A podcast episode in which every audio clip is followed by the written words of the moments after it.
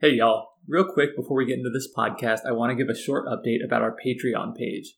I'm not going to lie, I feel a little guilty about collecting contributions during what amounted to about three months of very sparse content. I didn't deactivate the Patreon page because the hiatus was unplanned. We even recorded a few episodes during it that just never got edited and released. I'll work hard to someday put out a lost tape episode or two. If you're one of our generous backers that feels at all unhappy or worse, ripped off, then just shoot me a PM on Discord and I'm happy to refund you in full for those three months. That said, the contributions we have received have gone to good use. Most importantly, we were able to get Dan a new office chair. Maybe astute listeners have noticed the odd creaking noise in the background of one of our episodes. If not, that is a tribute to literal hours of editing out this unwanted background noise. I'm so relieved I don't have to do that anymore. We also used Patreon money to offer prize support to the Glorious Few Keyforge tournament, which turned into a huge community event, casted out to over 160 simultaneous viewers on Twitch. And lastly, we were able to reimburse Alex for Keyforge RPG books in order to run a campaign with the Genesys system set in the Keyforge world that we're hoping to begin playing and recording soon. So thank you so much to our 12 Patreon backers. A special shout out to our newest backer, Robert, for making all this possible. If you're a listener at all interested in supporting our continued Keyforge content, you can find more info at our Patreon page, which is linked in the show notes below. I'm also currently posting a short piece of writing every day about each deck that I open from my box of Mass Mutation. Those articles are all public posts, so you don't need to be a backer to read them. Thanks for your support, and thanks for listening. Okay, on with the show.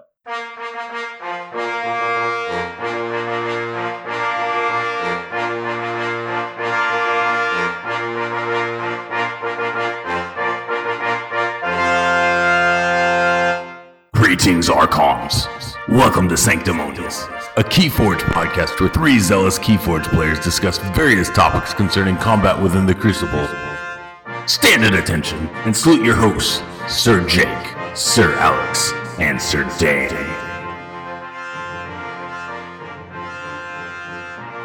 Welcome back to another episode of Sanctimonious. This is your co host, Jake, Alex, and Dan, and I think we are officially on a roll. Yep. two weeks in a row. I mean, Holy smokes, look out. up and killing it. Look out. Maybe it'll be three. Let's not get ahead of ourselves, Yeah, Dan. yeah. Don't don't don't go crazy now. We'll have a lot of mass mutation to be playing. I don't know if I'll be able to be bothered for a week or so. This week, uh, we are recording this two days before the release of mass mutation, so Dun dun Uh, we dun. don't have those cards yet in our hands to be talking about. So uh, I expect we'll have mass mutation content coming up in the future cast following this. Uh, but instead, we decided to do a send off to Worlds Collide. And the way we're uh, trying to do something a little different, the way we've chosen to do this is we've each coming up with a list of our top five best designed cards and our top five worst designed cards. And we left that a little bit open to each host's interpretation. So this is not strictly the five best cards or the five worst cards. Yeah, so that's the idea. And we'll get started with our top five worst designed cards in Worlds Collide.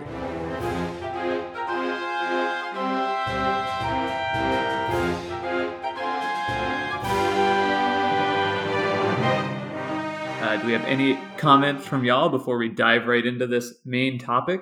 No, let's do it. Uh, Worlds Collide was fun. I liked it. I like I like the meta that you know kind of came of Worlds Collide. A little bit of a slowed down meta, kind of put Coda in check a little bit. It's nice. Made AOA decks actually decent again. Yeah, they had time to kind of accomplish the game plan. All right. Well, enough of the rose colored glasses. We're, we're going to get started with the worst cards. The worst designed cards are bottom five. So we're going to do this starting with each of us giving our fifth. So the fifth worst designed card in the set.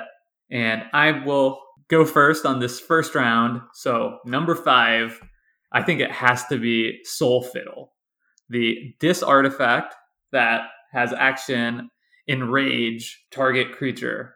And the reason this card is just such an atrocious design is that it's just an obsoleted version of Ire Staff, which is another card in the very same set that gives an Amber Pip and can be used offensively or defensively. So I just see no reason whatsoever for this card existing. And on top of all that, it's just terrible. Yeah, I mean, I kind of felt that way at first, but it it was when it was handy, it was handy, and you didn't give them the plus one power counter when you used it, so it was kind of nice. It was just kind of a nice bonus to calling dis to say, hey, that play fight reap dude you have, you actually have to fight with it. And I've got my greater Octet that is like plus twelve power now. That that's the only thing you can swing at. So good luck. All right. Well, it's an oddly specific example, but okay. the one deck I have it in that I've played. All right, I'll go next. My number five is Gebuk. Should have been more like Guyuk. Um, it discards a card. It's an untamed card. You probably didn't know what it is because it's an untamed, uncommon, not uncommon enough. Uh, but destroy, discard the top card of your deck. It's five power. If it is a creature, after Gebuk loves, leaves play, put that creature into play in Gebuk's position in the battle line. So at first I was like, oh, that's kind of cool. But then I learned that you don't actually get the play effect of said creature that you're bringing in. And it's just, it's discarding a card every single time. So if you're like digging for a card and he dies and it gets rid of your miasma or whatever card that you're actually looking for, it's so good. Yeah, I mean, I don't know. I, I kind of this one. I, I don't. I'm not that harsh on Gebuk because he just. I mean, at least he does something. That's like like he's at least a five strength guy, and sometimes like sometimes it's super terrible, but sometimes I've lost to Gebuk pulling something insane. Uh, so I there there's like a it, it has a it has a high roll potential at least, which is why I'm not too hard on it. Uh, and it's it's it's fun. It's like a fun card, but at least it feels Keyforgy. It feels very Keyforgy, but I respect your I respect that it's on your list. All right, my number five worst card is uh, actually sort of a range of cards. Uh, so it is the procedural. Uh, me- I included them together, megas and brews. Um, Mega is gives your you can have a Mega Mega Brobnar creature which gets plus two strength. If you have a Mega Brobnar creature, you also get a Brew, which is a uh, one Amber Pip action. Give a creature plus two strength. Um, this just ends up not mattering ever. Two strength. I mean, there's like certain ones that I mean, getting the Mega creatures. I will actually say, if you could just get a Mega creature, I would be better I would actually be more a fan of this, but because you have to get a brew, which I think brews are just it's fine but not good. And honestly, the reason I chose this for bad design, I just like hate it. I just like I just don't think I just don't think it's interesting or fun or this is like what you want to do with with procedural generation at all. Um, I can mention this because it's not on any of our lists, but I will say that blasters is a lot closer to what I think you want um, procedural generation to look like because every blaster has a unique effect, which is fun and interesting. Um, some blasters are better than other blasters, which is okay, but at least some of them do like extra good things, whereas brews are just they all do the same thing, which is a very mediocre and uninteresting effect. Yeah, now that you mention it, like, why the hell don't the brews do something different? Like, wouldn't that have been cool? Like, they could have done like Ganger's Brew, which red, ready and fight with a creature. That would have been super cool. And Shorties does something like assault, or I don't know. Yeah, they, they gain assault two or assault three or something, or you know, like they they could have made it so interesting, and they just chose to make it super boring. Yeah, okay. I was kind of going to be like, well, you know, at least there's some interesting thing with procedural generation, but now that you've mentioned that, it does come across just as very lazy design. Get an action Amber Pip card. You know what it feels like is when you're writing a paper and you just start like adding in fluff words because you're like, I got to get to the end of this paper and I just need some like bulk. Um, so that's what it feels like they did at the end of the set. They're just like, we really need to fill out like eight cards and we don't really have any ideas. So we'll just like do this whole thing with procedural generation and we'll just kind of fill out the set. All right. All right. So that is our five. So on to round four. Dan, you want to start us off this time for number four? Yep. So this one shows up in somebody else's list as well. All right. We'll cover that when it comes up later on. All right. My number four is Auto Legionary. Uh, Saurian artifact. You can, as an action, make it become a creature which is five strength and represents all houses. Yeah, I, I think I, am going to notice a trend in in why I dislike cards. I, I think that this I actually, what I'll say about Auto Legionary is it's a cool idea, but the fact that it is a artifact and not an omni makes it so slow that you can't and that you can't really do anything cool with it. There are some cool combos that you could set up with Auto Legionary, but they chose to make it a non-omni artifact.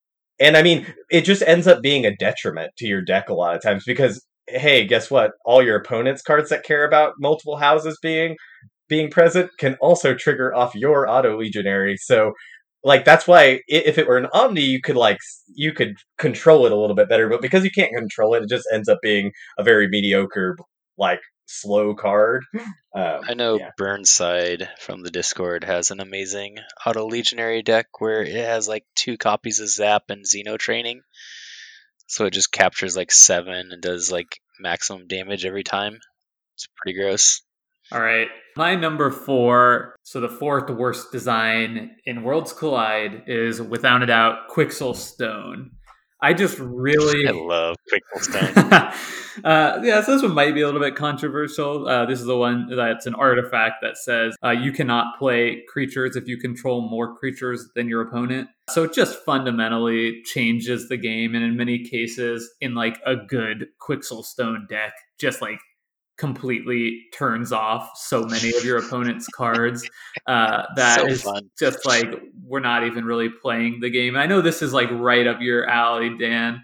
That's exactly the kind of card I love. I should have probably put it in my top five. Resident fan of Heart of the Forest, but I just generally don't like the prison style of decks that just you know prevent your opponent from playing the game. I feel like that's not fun and engaging gameplay. And Quixxle Stone is the biggest offender in Worlds Collide. Agree to disagree.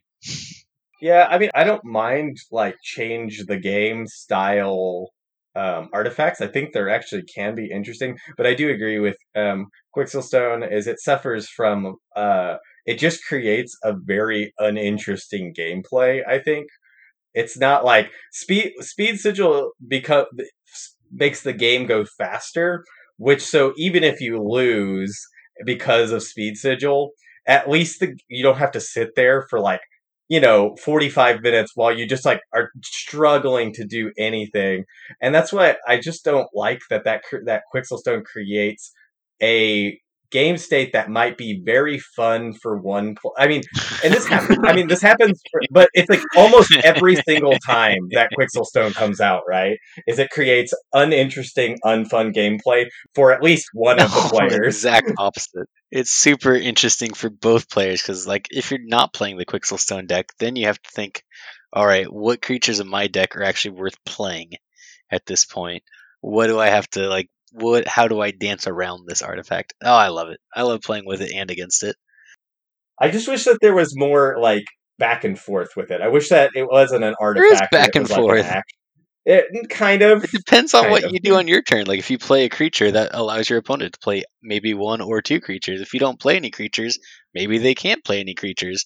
There's a but ton of the, back and forth. Here's the thing: like if if you're playing a good Quixxle Stone deck, you should you should just have like you should just not have that many creatures, and so you can just set like as the person who chooses the Quixxle Stone deck, you're inherently advantaged because you chose that deck for a reason, right? It ha- it can make advantage of the Quixxle Stone, where a lot of decks actually can't do that, no matter how hard they try. If I only ever play two creatures for the whole game, you're just you are just stuck. It doesn't matter what you do. You're probably going to lose if you're a creature based deck. So that that's what I don't like, and I don't especially like because artifact control is so limited. All right, so a little bit of disagreement there, which is awesome. I love to see it. Uh, feel free to pop in our Discord, which is always linked at the bottom of the episode, to let us know where you stand on Quixxle Stone, the worst design, or you know, as Dan's arguing, a pretty good one. So let's let's get to number three, our first crossover. Yep, Deepwood Druid. Such a meh card. Um, so creature deploy deploys fun. So let's see what this play reap ability is. Fully heal a neighboring creature. Womp womp. I guess you can heal your Gebuk so you don't destroy it and destroy your card. Um, I don't know. Like it's just untamed. Like they don't really have any big creatures that you really care about, like fully healing. So I mean, I guess you're hoping you maybe have big taunt like Saurians or something, or the yeah, probably just the big taunt Saurians. Like the Saurian, I guess he pairs well with Saurian lists, but even then, you're just not that excited to see him. Like fully healing a creature is not super super exciting, really. You can play him with yeah. the big Brobnar boards. You know, that's pretty sweet. yeah, yeah. Although I feel like, I mean, honestly, Jake, you joke about that, but I feel like that's kind of what they were thinking. Is like Untamed will go so good with Brobnar, and then nobody played Brobnar, and so uh, yeah. Deepwood Druid is just like sad in the corner. Uh, yeah, I mean, Deepwood Druid just a lame card. We could just be honest. It's just doesn't. I think healing. Okay, so here's the thing. I'm very low on the mechanic of healing in general in Keyforge because if you think about how Keyforge fights work typically most of the time people are not fighting and leaving a creature damaged. Stuff like this only works if there's a lot of incidental damage in a particular set. So, like, I actually feel like healing might be slightly better in uh, mass mutations because of uh, damage icons. Uh, because there'll be a lot of just random one or two damage pings, and suddenly, like, maybe that healing matters. But even in that case, it's just it's like fighting. It's like you just get so little benefit from it usually that it doesn't matter. Yep. All right, so that was Deepwood Druid, Dan's fourth least favorite design, and Alex's third. Can I do my third now? Yeah, please. So salt. Why? Just why? Amber Pip, when you get it, when you play it, it's an alpha card because I mean this is way too powerful to not be an alpha card. um, play until the start of your next turn. Creatures cannot reap. So because it's alpha, you can't reap either. And I mean, it's not like there's any dinosaurs with good reap abilities or anything. Um, wait, there's a ton of them. I want to reap. Dang it. Um, yeah, every, yeah. This this card, like, it's in one of my good decks, and it just it's so sad. Like every blue moon, like some, every once in a while, maybe you don't have a Saurian creature out, and you can play this and really stick it to your opponent with their like two or three creatures on board from a single house. like it's just uh it's just it's it feels sad. It feels bad. If it wasn't alpha, like if it was not alpha, I think it'd be okay because you could play it at the end of your turn after you did all of your reaping and shenanigans, but in a house that has like golden spiral and stuff where you can multiple reap in a turn like the t- like pretty much if you have a dinosaur out you're just not playing this card yeah, it seems bad. I don't. I can't really think of anything to argue with you on there. it's got me salty, so salty. All right, uh, my number three worst design in Worlds Collide is Ragwarg. This is a Brobnar artifact that gives you an Amber Pip and says after a creature reaps, if it's the first time a creature's reaped this turn, deal two damage to it. I, I went through the list. I read through all the World Collide cards, and I was, you know, logging what cards I thought were poor designs, and I, I had a huge list of Brobnar creatures, of course.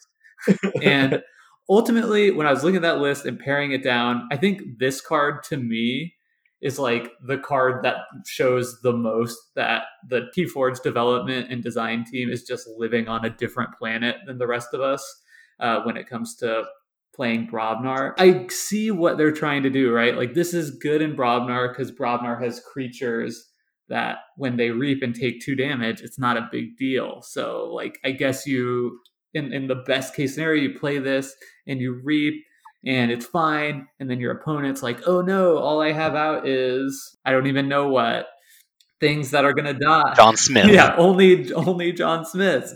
But it's like in reality, Fairy. it's just like this thing, like it doesn't even stop like a Witch of the Eye, it just does nothing. Like your opponent's gonna have at least one creature that it could reap with first. That's not gonna kill it. Like just what? How is this what Brobnar gets? Little damage that does nothing impactful whatsoever. When like in the other houses, they just seem like so okay with just doing more. Like Brobnar gets to do two damage, and you know Untamed just gets to kill yeah. things outright. Like what is happening?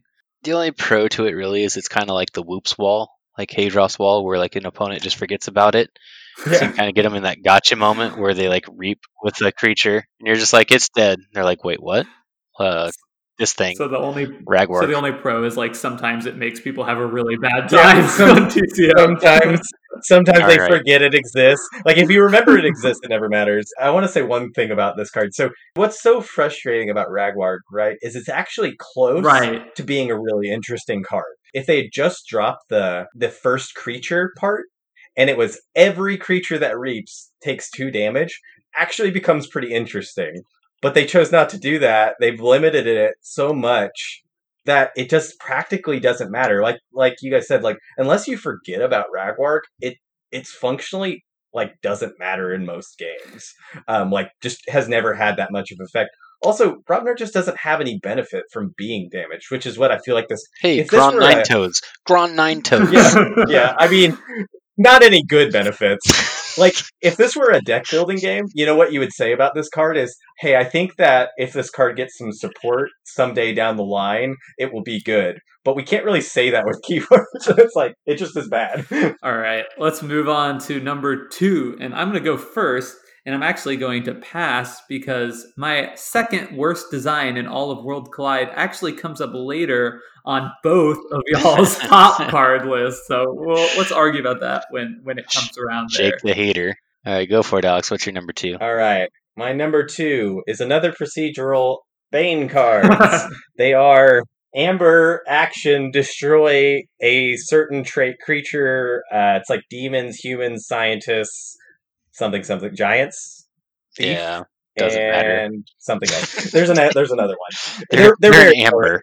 I mean, just straight, just straight. It's like you're just getting an amber. Like ninety nine percent of the time, you're just getting an amber. Occasionally, once in like a blue moon where you sacrifice to a blood god, you get to kill a creature with this, and it's like you when it happens. Like I'll, often on TCO, I don't even I like it kills something, and I'm like, what just happened? Why'd that die? And the person's like, oh, you played this bane, and I'm like, oh, I forgot that it does that.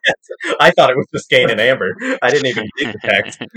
Womp womp. One thing I'll say in its defense is uh, it's really good against Auto Legionnaire. So Yes, kills Auto Legionnaire so hard.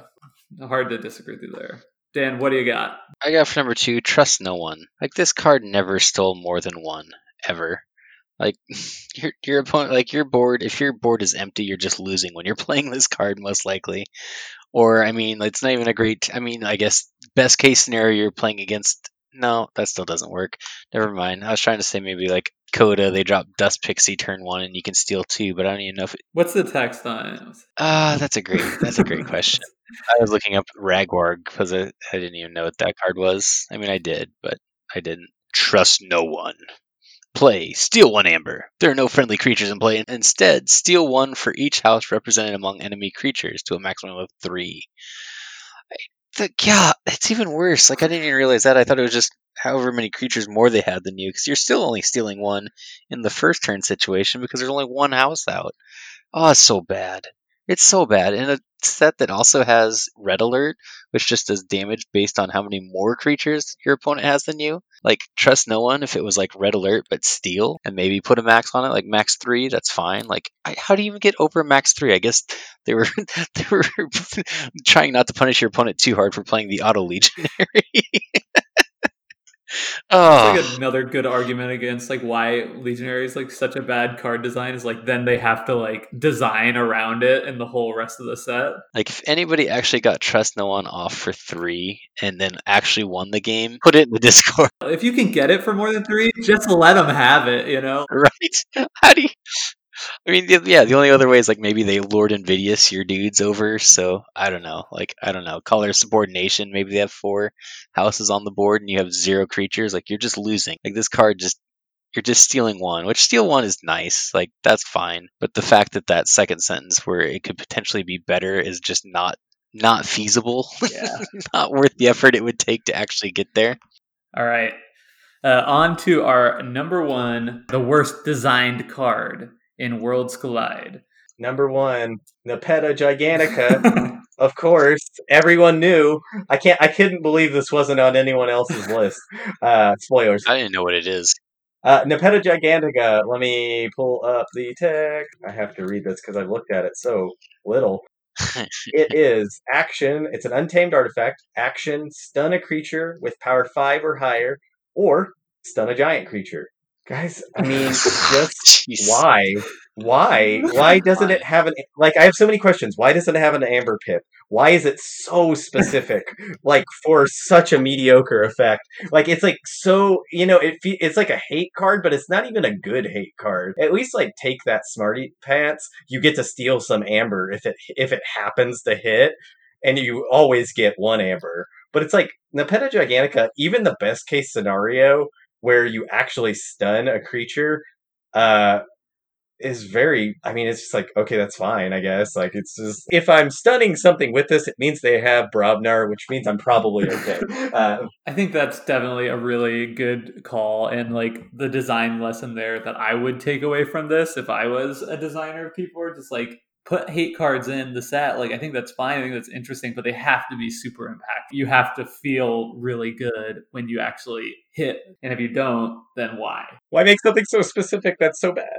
Speaking of Brobnar, my number one, Koloch Stonefather, six power creature, giant leader. While Koloch Stonefather is in the center of your battle line, wait for it, you've worked so hard, he's in the center of your battle line. Each friendly creature gains the ability of an uncommon, untamed creature from the previous set. I mean, each friendly creature gains skirmish, and the untamed, uncommon version, you only have to have it on the right side, your right flank. Q laughing and Papaka or whatever. Why? All the leaders are so cool, and this guy is. But yeah, like in a house that's supposed to be like fighting, like you work so hard to get this guy in the center of your battle line for skirmish, which is already accomplished by a uncommon, and it's not even that I mean, skirmish is great, like giving your entire battle line skirmish, but this guy, like compared to the other leaders, like, oh, yuck, yuck. And it, it's I just don't know. I don't know. Like maybe give your entire battle line like assault two or something. Like that'd be cool. Right.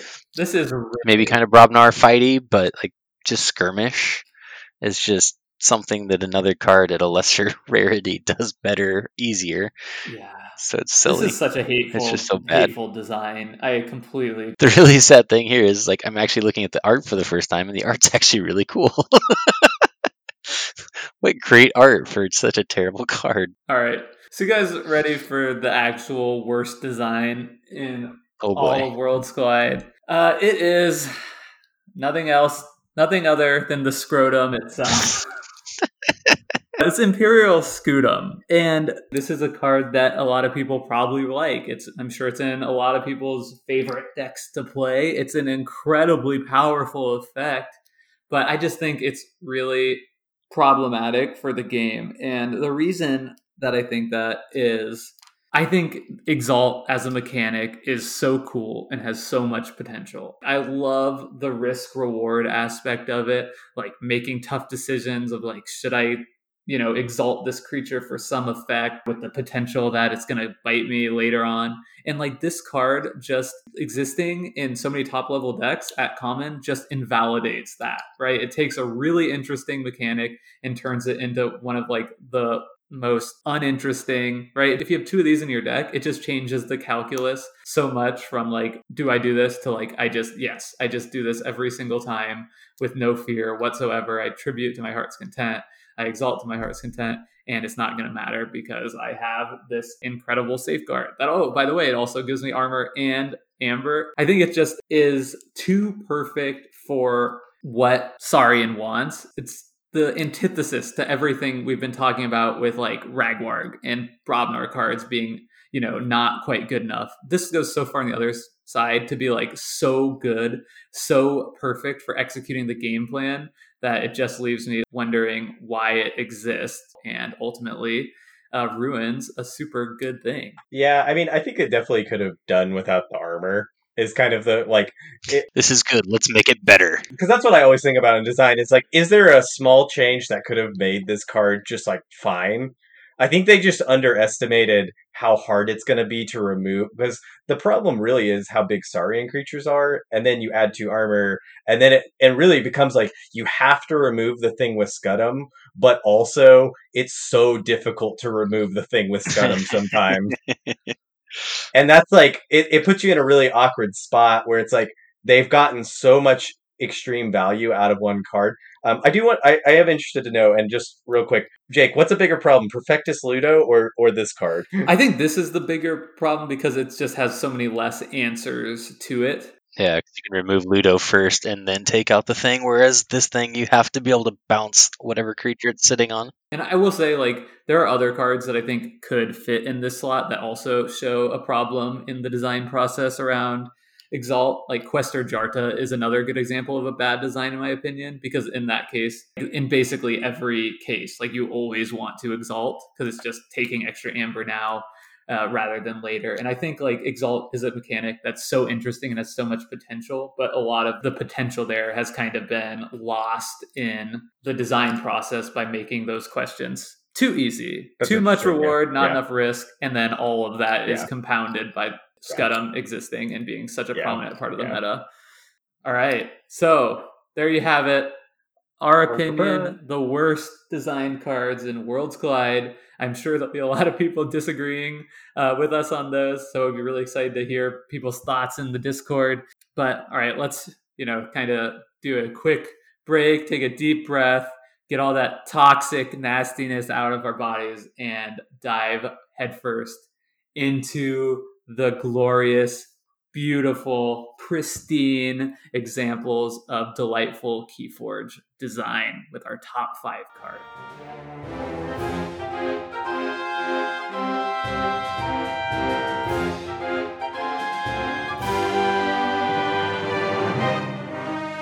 Top five cards of Worlds Collide in terms of design.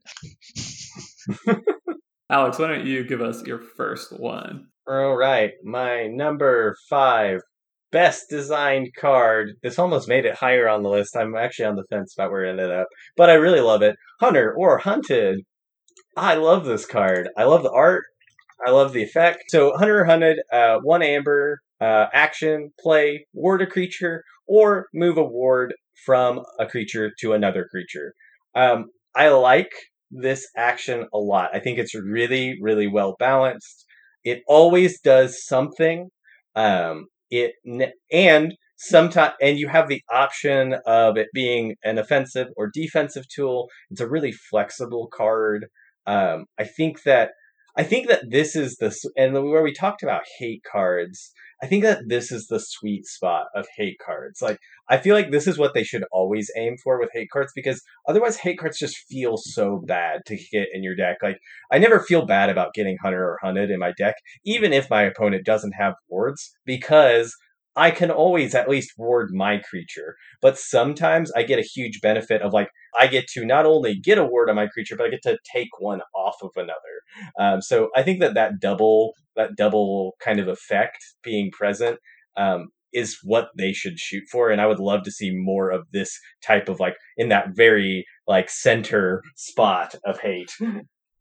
I think we could do a whole episode on hate cards, and maybe we should. Probably because I think so. it'd be really interesting. Because I don't necessarily agree with you there, but I don't. I don't know if we have time to get into like a whole long discussion. So maybe we should table that and and, and put it in the backlog for a future discussion. Yeah, the only downside of that card and the card I'm about to reveal is it's in uh, Worlds Collide Shadows, which was kind of a womp womp kind of house for Worlds Collide. You weren't super excited to have it, but if your other two uh, two houses were good, then it was you know, it was okay. You could you could probably get by with it.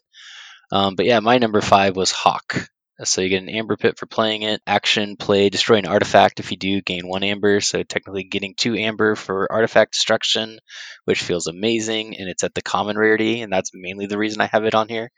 Um, artifacts are like they're running pretty rampant in Keyforge. Like most decks have you know, one to three and maybe like one to two high impact artifacts that if you could remove them, makes your life a whole lot easier on the other side of the table. And I feel like before Worlds Collide, I mean, there's just there are very limited answers to artifacts, and so seeing one get printed at the common rarity made me very excited at the outset of the set. And I do have a deck that is one of my better ones that does have three hawks in it and a way to pretty much uh, archive the entire Shadows house to then only pull said hawks when you want to burst and win. so. Yeah, Hawk. I like Hawk. Just artifact removal is needed, yeah. and they gave it to us at common. Thank you. Yeah, I think that's really smart pointing out like how important it is the fact that that's at the common rarity as opposed to uncommon and rare. like we saw in CotA. I wonder if poltergeist was a common maybe we would never would have had to ban lands in the first place. Okay uh, my number five favorite design is i'm going to put a little asterisk here because i don't think this card is good and i don't even think it's a great design but i think there is serious potential here that i want to highlight on this platform that it is. And, and this card is a card I did not even know existed until I was reading through the list of Worlds Collide cards this afternoon. And it is a Brobnar rare called Nogi Smartfist. And this is a five power creature that has the ability fight, draw two cards, discard two random cards from your hand. And the reason I want to single this card out is because I think that in this card there is the potential for something that could make the Brobnar house much more interesting in the future. And I would love it if this kind of reckless looting uh, became a part of their design. And I think it totally makes sense thematically. Like you picture like big giants like tearing through a library, just like grabbing whatever they can.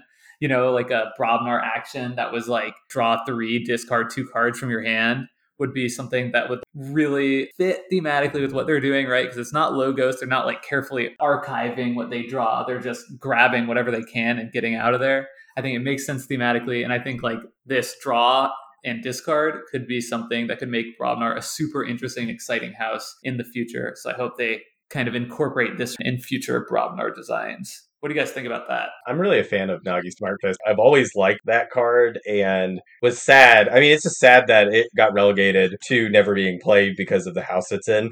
Uh, it's it's a cool it's a cool card uh, and it's rare. Yeah. So guys, this effect at common would not have been broken at all since it's yeah, since it's completely random. Like if it was rare, like you would think maybe it would be like discard two cards, draw two cards, or draw two and then just discard two. I mean, like Tau Tau va- Tautau Vapors is a thing. Yeah, you get to choose. Eyegor is a thing where you get to choose yeah. like all these like commons that you can choose. For an action that gives you an amber that says draw two, discard two, and Brobnar at common would have done so much. Yeah, you could have discarded most of your Brobnar on your Brobnar turns. Uh, Maybe in the future we'll see that. All right, I'm just gonna go straight on. Number four, the number four best design in Worlds Collide is the Evil Eye. It's a disaction. It gives you an amber and it makes your opponent's key cost increase by three this turn. I really like this card.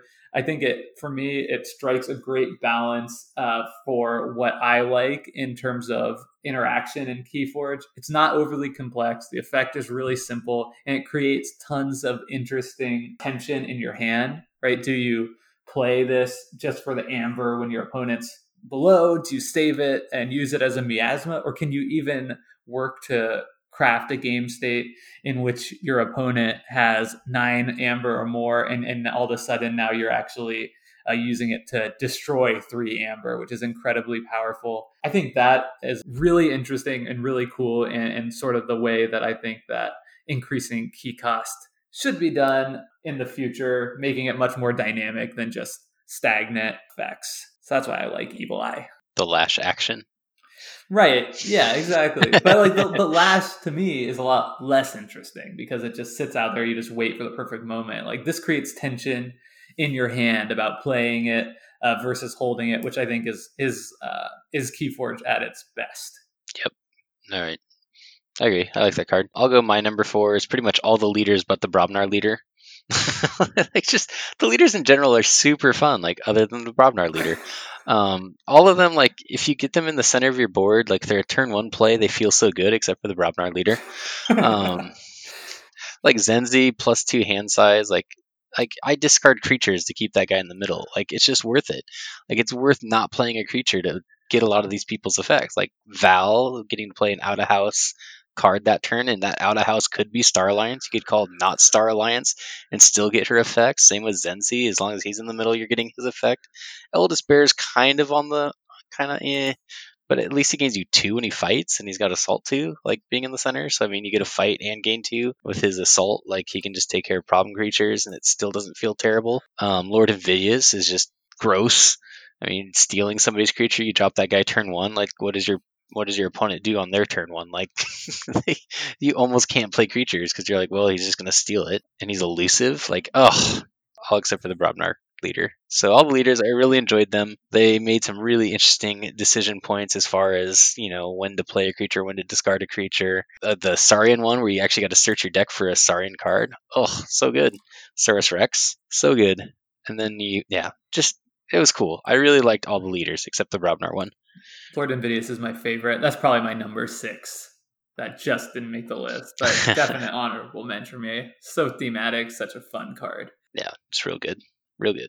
All right, Alex, you're number four. My number four is Snag. He is a disc creature, five strength.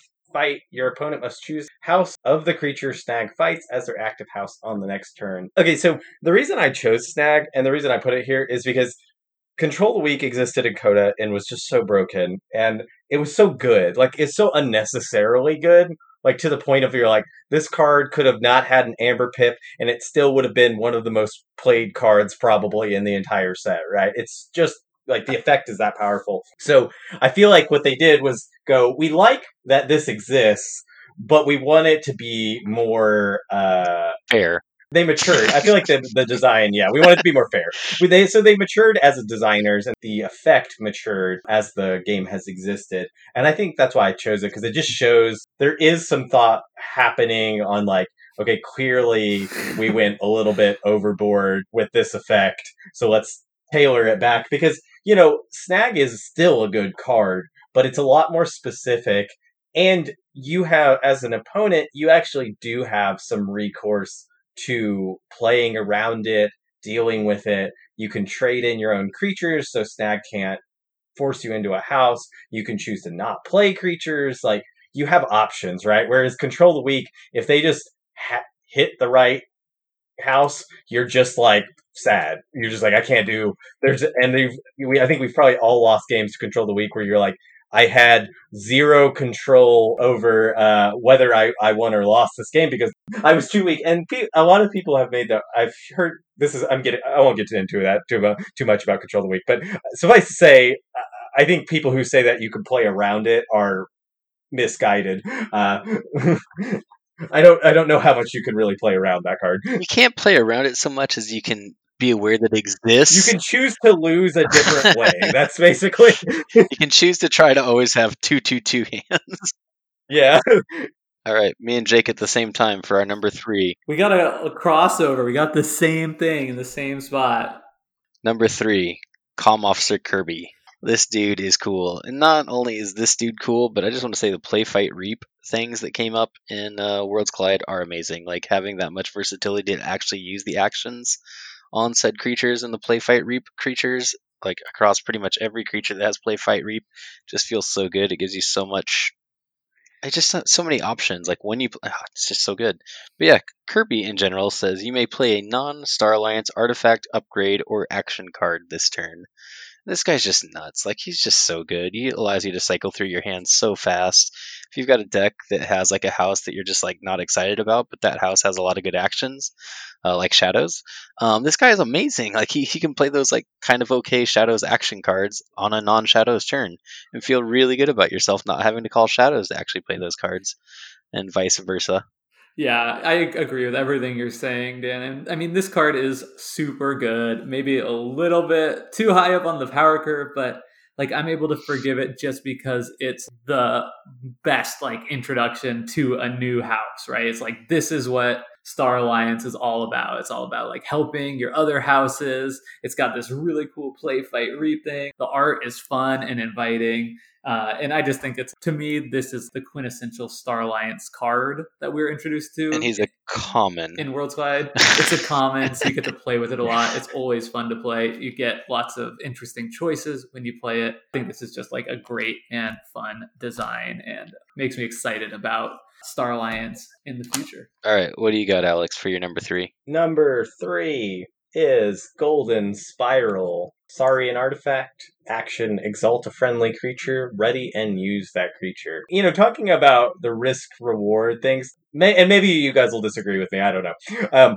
I, I actually feel like Golden Spiral is at least closer to where we would want that risk reward to be. It is a good effect, and it's probably one that you will you almost use every single time. But I do think that there are times where even though you uh, you tend to use it all the time where it's actually correct possibly to consider not using it it's probably always i don't know.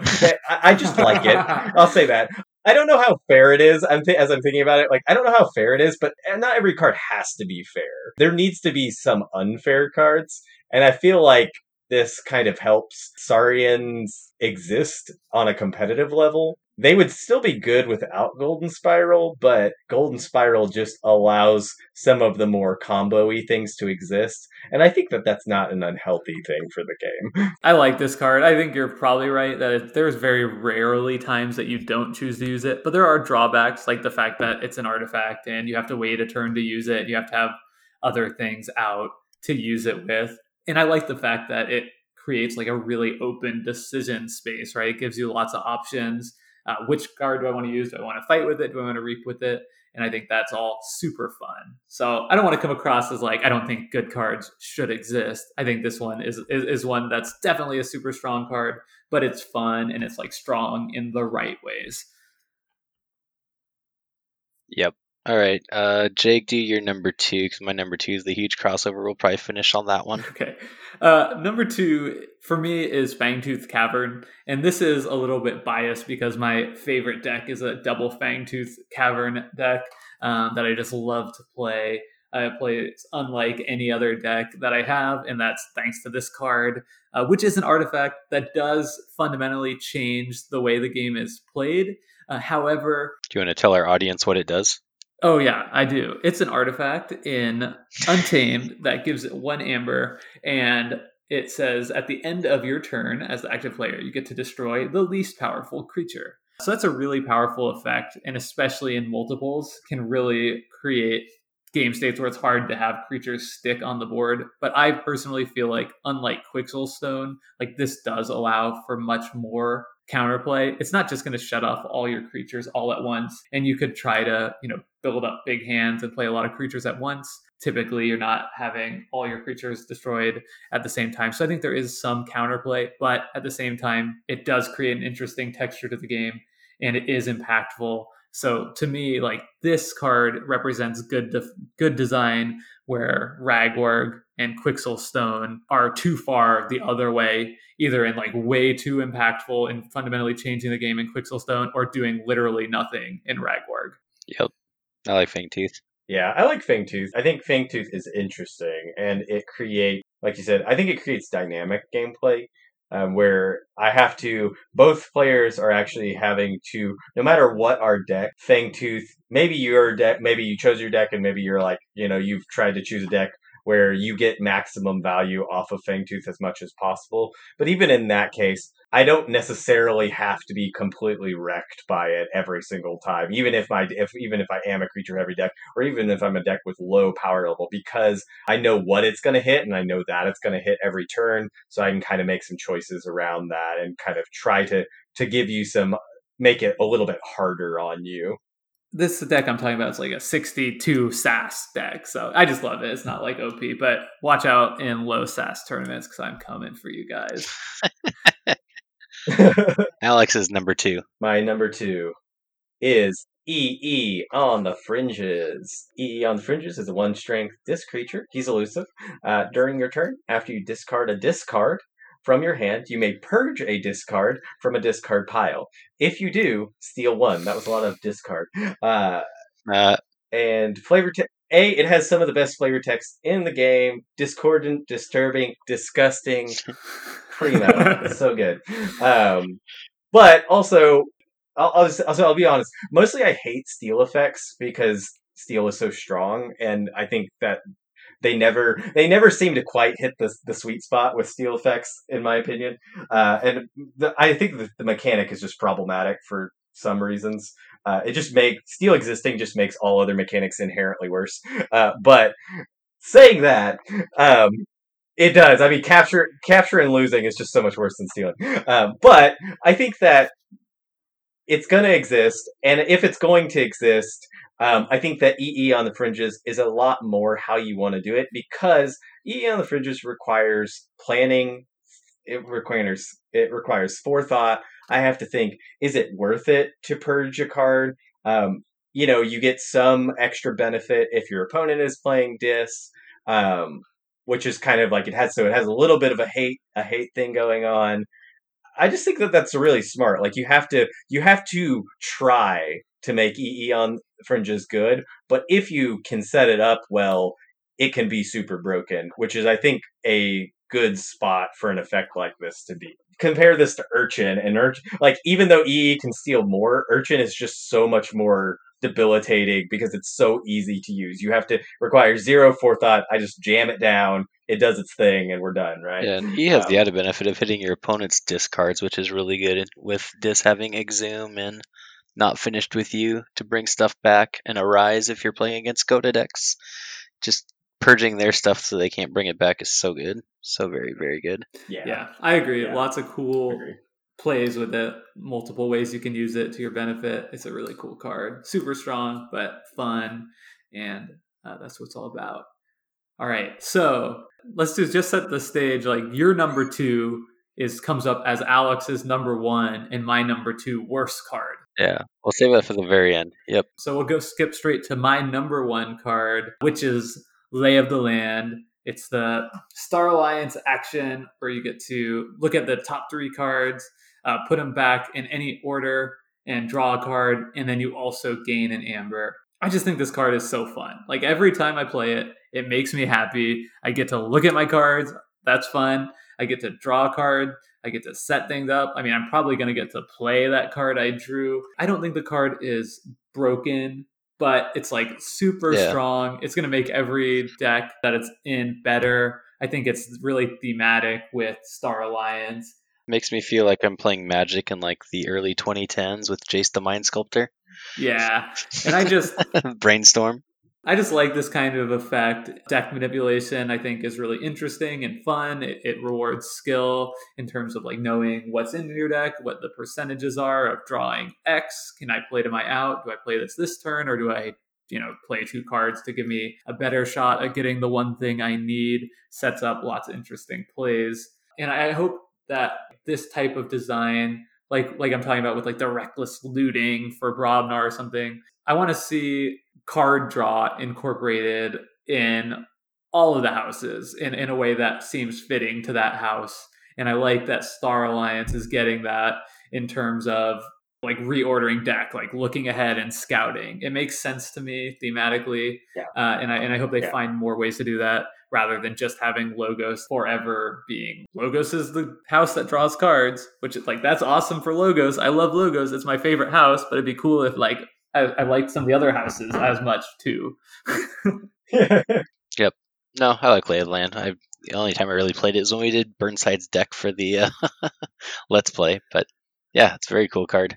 All right, my number one best design card is Obsidian Forge. This was in one of the first decks that I really, really enjoyed playing, so maybe that's why it kind of sticks out to me. But it is a Dis artifact with a Pip of Amber Action, destroy any number of friendly creatures. You may forge a key at plus 6 current cost, reduced by 1 for each creature destroyed this way. If you forge a key this way, destroy Obsidian Forge. So yeah, this is like a super, super cool key cheat. It is so disoriented to the fact that you have to sacrifice creatures to kind of add to your amber pool in order to pull it off. So you're, I mean, base base level, you're forging for six. Um, six amber plus the six from this, so you have to get to 12 amber. So if you have six amber in your pool and six creatures, boom, call this action, sacrifice them, win the game, feel really good about yourself. Um, other uses it has is just if you have destroyed effects you want to pop. I mean, if you're like weird and want to pop Gebuk on a dis turn, I guess you could pop Gebuk on a dis turn. That'd be really weird, but I mean, a better example would be like playing a Harbinger of Doom and then just using it as a board wipe by just using your Obsidian Forge then to pop the Harbinger and then, you know, play creatures afterwards with no chains gained. Kind of like Gateway to Dis, you know, two card Gateway to Dis with no chain. But yeah, I just, I really like this card. Like this card, and one of the decks I played a lot at the very beginning of Worlds Collide was kind of my like third key.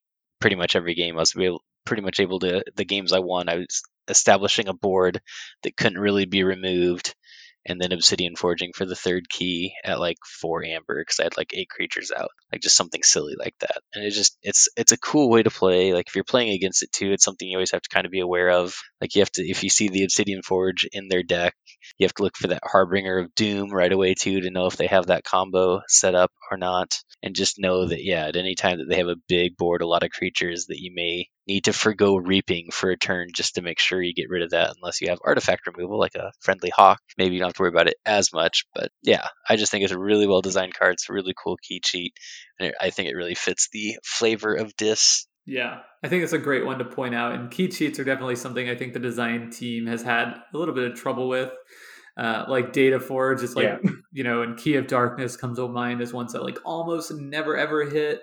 Uh, and then, of course, like don't tell Alex, Data Forge never hits. it. And of course, Key Charge on the other side is like just so easy. I think it's cool. Like they made it so thematic. It makes you care about the board too, which is always appreciated. Yes, yes. All all of a sudden, any bum creature can is worth a one amber towards a key, and that that matters. Um, so yeah, it's a it's a cool card. So it's time to get into this final discussion. So this is Dan's number two favorite, Alex's number one, and my second least favorite. So Alex, I wonder how many people know what we're talking about already. But Alex, why don't you introduce this card and tell us why it's the best design card in Worlds Collide? All right. So it is a Logos creature. It is Edai, Edai, Eddie, 4x4. Uh, he is an AI scientist. He, he has a play effect, archive a card. He has an effect, which is your opponent's keys cost plus one for each card in your archive. I love this card. So I like it for a lot of reasons. I like that it's common. I actually think it's good that it's common.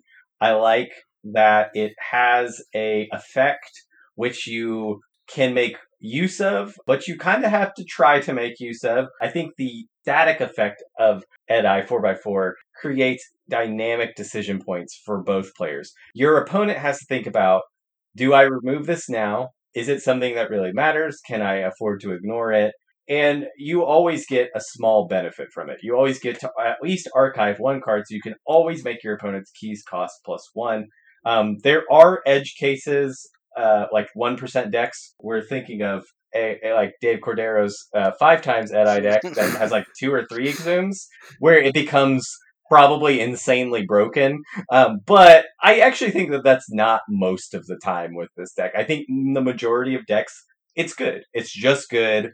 Um, but it can have that. It has the ability to become really, really good. Like I even have my one of my favorite decks, and maybe why it's at the top of my list is because one of my favorite decks has it in it. It's also my deck where I data get to data forge, so I get to have both stall with Edai and build up my archives for my future data forging. And, and it just seems like a fun. It's a fun thematic card that I think does something good that was kind of my fun. Like the same Obsidian Forge deck had an Edai and a bunch of ways to make the archives big, and that was kind of our first play into Worlds Collide, seeing how high you could make key costs go, and Edai was a big part of that because that one also had universal key lock, so I could have a universal key lock and an Edai out with like four card in the bin to make you know opponent keys cost. Say here, 4, 9, 13, 13 amber for a key. Felt pretty, pretty good.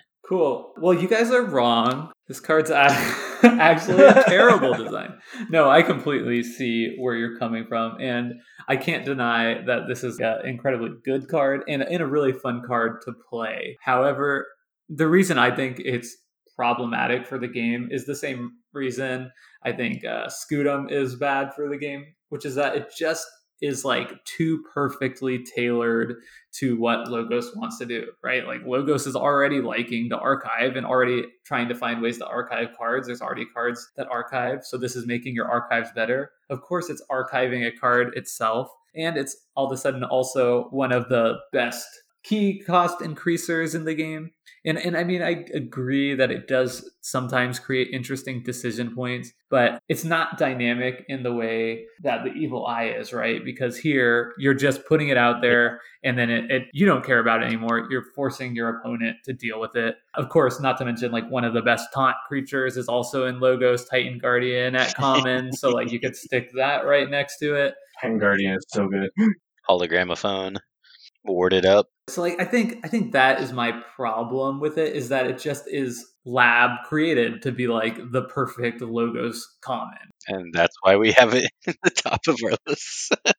a lot of time it feels like uh 4x4 ends up being like a constructed almost like a constructed effect because you it like you said it's so synergistic with what logos is trying to do as a whole um, or even it just fits and i mean i will so big picture i'll argue this is why logos has been the most consistently good amongst all sets is i think the problem is not edi i think the problem is that they've centered one of the best mechanics around a house and that that actually is what ends up being the problem. And here's the other thing about Edi is what I'll say, because uh, I actually see your point, Jake. I see what what you feel about, and even what you're saying about Scutum.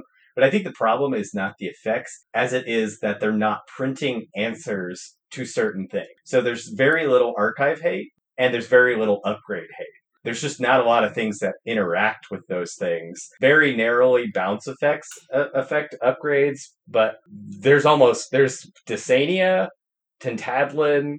Is that it? That affects archives? Let's not pretend Tantadlin's like some kind of good Edi answer. no, you're you're sad if you're trying to use Tantadlin to answer your your opponent's Edi. Uh, hey, because you have Tantadlins in your deck And your opponent has that eyes. Yeah. I don't know. Tantadlin and Worlds Collide is better because of uh, the spirit one, the Reap for Two. Uh, Wild yeah, Spirit. You actually have a dude on the board for that when you play Fair. it. Yeah, I mean, I, I hear what you're saying, Alex, and like I think to some extent this might come down to like a, a larger philosophical difference about like the game, and like I think for me, like I think the game is perhaps best when you're playing lower power decks against other lower power decks that have cards in them that don't work perfectly, that aren't good, and you're having to make tough calls about what to play and what to discard. And I think when the game becomes super high level Keyforge, where everybody's playing, you know, 80 plus SAS decks, and, and these decks are all just like perfectly tailored machines where every card synergizes with each other uh, I, I, think the gameplay, at least to me in my personal taste, becomes a lot less interesting when it's just I'm just going to execute my game plan that's very difficult to interact with, and the opponent's going to do the exact same thing, and you're just going to slam into each other and see what happens. And I think a lot of times there's less interesting and rich interaction there than actually you get in lower powered games. So you know you could say it's not really the card itself that problematic. But like to me, I see Edi along with Scutum as being like two of the cards that make already powerful houses just being the key piece that make them like that much more broken and at common that make yeah. them that much more likely yeah. to get that perfect set of synergistic cards that I personally don't find super enjoyable. So that, that's kind of my last take on it. But obviously, I'm outnumbered here. At least you didn't get elusive or anything like common elusive. like don't give me any ideas. oh man. but I would be super interested to hear what other people think in our Discord or in the reply wherever you're listening to this, because I'd love to hear where other people weigh in, both on this card, whether they like Edi or don't like it as a design. And also, I'd be super interested to hear what people personal favorite five designs and five least favorite designs are. So let us know and like let's let's continue this yeah. conversation. Sky Jedi is on the good side of Edi being on top already. We put a little teaser in our Discord. So Sky Jedi. All right, so three against one. If you're on my side, really what I'm saying is if, any, if anyone out there agrees with me, like please let me know. Somebody back up Jake.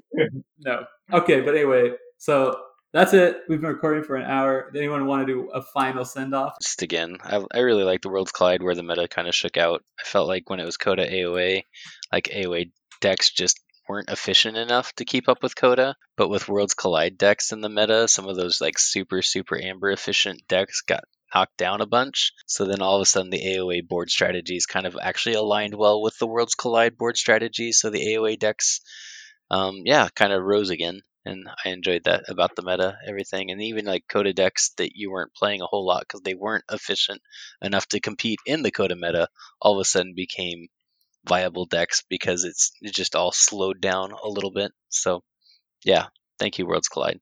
Uh, yep. I mean, for me, maybe my least favorite set of the three. Oh, hey, Me too.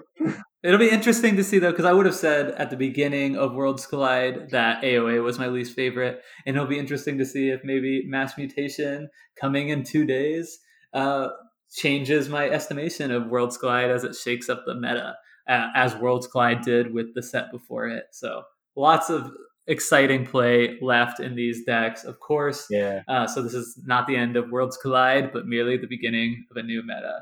Yeah, I, I, I, I'm, I'm, I'm for one, I'm with you, Jake. I'm actually, even though I liked a lot of Worlds Collide, I'm actually glad to see the introduction of a new set. I found the meta that Worlds Collide created to just be fairly uninteresting, mostly because it was like code, you know, it's like back to CotA days where certain house combinations were just so dominant that you just it starts to feel real samey you know? Everything all the decks that i see are have like these same four or five cards and if you don't have if if those four or five cards aren't in your deck it's just not like just legit probably not viable and that's like and i imperial skiddo yeah i mean yeah i mean you're not wrong so i see that's why i see what you're saying about it and i think again what comes down to me and why i'm very hopeful for mass mutations is it seems like mass mutations the power is less centered in certain houses even i've come around and i'll say this I have to say this before I get like blasted on the Discord anymore.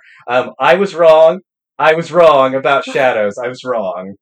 A thousand, a thousand apologies to the world. Uh, you know, it's hard. The thing that I assumed is that mass mutations would play like Worlds Collide, and I don't really think it does. It still remains to be seen exactly what the best of mass mutations will be, but I don't think it's going to play exactly like Worlds Collide did. That's it. That's for it for me. And rant. Well, more on that to come surely in the coming weeks. Uh, until next time, this is Jake. You can find me on Twitter at Jake Fryd. That's J A K E F R Y D. Hey, you can find me. I'm Dan is someone D A N I S S O M E one um, on Twitter, Twitch. Not so much on Twitch. My computer is dying a slow and agonizing death. Need an upgrade. But uh, yeah, Twitter. Twitter's a thing. Twitter and Discord. Alex. I am Alex, the Nick of Slot, Slotnik. You can find me on Discord as Nick Slots, hashtag 6418, uh, or on Twitter, uh, which I, am hitting up more these days as the Nick of Slots. All right, see you all next week. Archons of the Crucible. Worlds Collide has gone. The world is in shambles. Everything is being mutated. Are you prepared for the mass mutations while forging those keys?